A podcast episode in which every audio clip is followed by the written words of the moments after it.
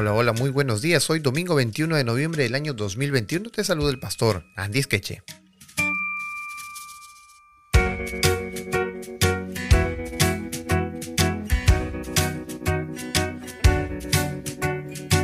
El título para la lección de esta mañana es una palabra en hebreo, Mijiten. Y bueno, el hebreo, como todos los idiomas, está salpicado de modismos. ¿Qué cosa es un modismo? Bueno, un modismo es un conjunto de palabras cuyo significado, el significado de estas palabras, no se puede determinar con solo leerlo o verlo, sino que necesita una explicación. bueno, vamos con, con algunos ejemplos para que se entienda. Por ejemplo, en un abrir y cerrar de ojos. ¿Eso qué? ¿Tengo que pestañear para que eso se haga? No, es un decir. Eso es un modismo. Es un decir, una frase eh, que especialmente no tiene que significar lo que está diciendo las palabras, sino que dan una intención. ¿Ok? Vamos con otro ejemplo. Ahogarse en un vaso de agua. Ese es otro modismo. Ahogarse en un vaso de agua. ¿Quién se va a ahogar en un vaso de agua? Sí, pero es una manera de decir que te estás, eh, estás sufriendo por un problema tan pequeño. ¿Ok? ¿Te das cuenta? Necesita una interpretación. Bueno, en el hebreo también hay modismos. Y uno de esos modismos es este famoso eh, título de la lección de hoy llamado Mi Yiten. Mi Yiten en realidad significa quién dará porque mi significa quién y yiten significa dará. Entonces, literalmente mi yiten significa quién dará. Sin embargo, esta frase también expresa la idea de, de un deseo, de un anhelo, de alguien que quiere algo, que anhela algo con todas sus fuerzas. Ajá. Vamos a algunos ejemplos para que se entienda. Cuando escaparon de, Egipto, los israelitas, y sufrieron los graves desafíos del desierto, Israel exclamó. En Éxodo capítulo 16, verso 3, dijeron, y, los, y les decían los hijos de Israel, ojalá. Ahí esa palabra ojalá se encuentra la palabra hebrea miyiten, pero aquí la Biblia la ha traducido, ojalá hubiéramos muerto por mano de Jehová en la tierra de Egipto. Es decir, están expresando un deseo. Que eso es lo que estamos tratando de estudiar en esta mañana. Milliten es la expresión de un deseo. Y aquí los israelitas dijeron, Milliten, ojalá hubiéramos muerto por mano de Jehová en la tierra de Egipto cuando nos sentábamos a las ollas de carne, cuando comíamos pan hasta saciarnos, pues nos habéis sacado a este desierto para matar de hambre a toda esta multitud. Bueno, en Salmo 14.7 también se utiliza la misma palabra y miren cómo lo traduce la Biblia.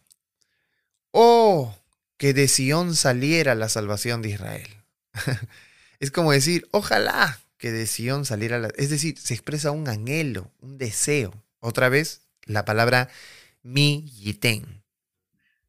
Cuando Jehová hiciere volver a los cautivos del pueblo, se gozará, se gozará Jehová y se alegrará Israel. Job capítulo 6, versículo 8 dice, ¿quién me diera que viniese mi petición y que me otorgase Dios lo que anhelo? Aquí el deseo de Job, ¿no? De morir. Job 6.8. ¿Quién me diera? Esa palabra de quién me diera es la palabra milliten. Es decir, ojalá, ojalá que, que viniese mi petición. Es decir, expresa un anhelo, un deseo. Ok, hasta aquí hemos visto tres ejemplos del deseo de seres humanos por alguna acción, por algo que quieren en el futuro. Ahora vamos a Deuteronomio capítulo 5, verso 22 al 29 y te vas a, te vas a encontrar, al igual que yo, una gran sorpresa. Mira lo que dice. Deuteronomio capítulo 5, verso 22 al 29 dice, estas palabras habló Jehová a toda vuestra congregación en el monte, en medio del fuego, de la nube y de la oscuridad a gran voz. Y no añadió más y las escribió en dos tablas de piedra, las cuales me dio a mí. Y aconteció que cuando vosotros oísteis la voz de en medio de las tinieblas y visteis al monte que ardía en fuego y vinisteis a mí, todos los príncipes de vuestras tribus y vuestros ancianos y dijisteis, He aquí Jehová, nuestro Dios, nos ha mostrado su gloria y su grandeza, y hemos oído su voz de en medio del fuego. Hoy hemos visto que Jehová habla al hombre, y éste aún vive. Ahora pues, ¿por qué vamos a morir? Porque este gran fuego nos consumirá. Si oyéremos otra vez la voz de Jehová nuestro Dios, moriremos. ¿Por qué? ¿Qué es el hombre para que oiga la voz del Dios viviente que habla en medio del fuego como nosotros la oímos y aún viva? Wow, el pueblo está reconociendo realmente que Dios es, es grande. Verso 27. Acércate tú y oye todas las cosas que dijere Jehová nuestro Dios. El pueblo de Israel estaba diciendo a Moisés. Y tú nos dirás todo lo que Jehová nuestro Dios te dijere y nosotros oiremos y haremos. Wow, wow, wow. el pueblo estaba decidido. ¿ah? Qué respetuoso.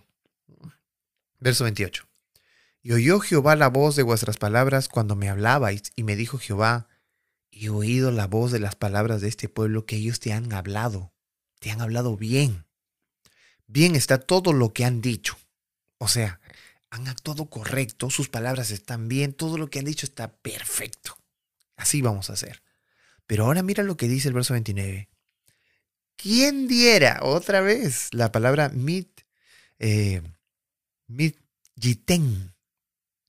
¿Quién diera que estuviese el corazón, que tuviesen el corazón, que me temiesen y guardasen todos los días todos mis mandamientos, para que a ellos y a sus hijos les fuese bien para siempre? ¿Quién crees que está hablando ahora esto? No está hablando Moisés, está hablando Dios. En los textos anteriores habíamos visto que el ser humano es, ojalá, ojalá, ojalá. Ahora es Dios quien dice lo mismo. Es decir, esta expresión de anhelo también está en Dios. Pero ¿cuál es la expresión de Dios? Ojalá que el pueblo tuviese ese corazón, pero no ahorita, todos los días. ¿Saben qué, qué denota este texto? Que Dios respeta tu libre albedrío, tu libre decisión. Incluso Dios desea que el ser humano desee estar con Él. Dios no lo obliga, Dios no impone. La decisión de nosotros es propia, pero esta tiene que ser cada día, en cada momento. ¿Qué decisiones vas a afrontar tú en este día? ¿Qué decisiones importantes tomarás el día de hoy?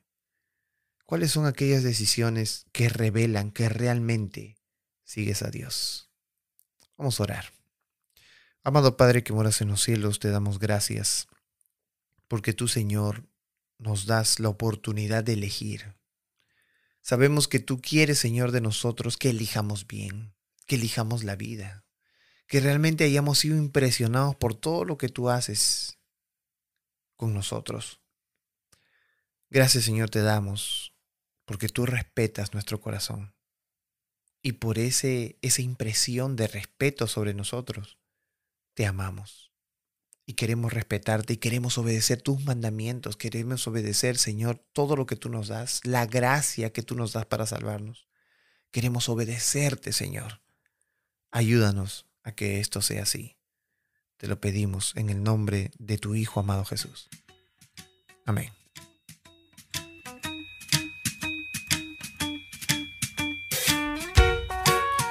Muchas gracias. Nos vemos entonces el día de mañana a la misma hora por nuestro podcast y nuestras redes sociales. Que Dios te bendiga y no te olvides que estudiemos juntos todos los días la escuela sabática.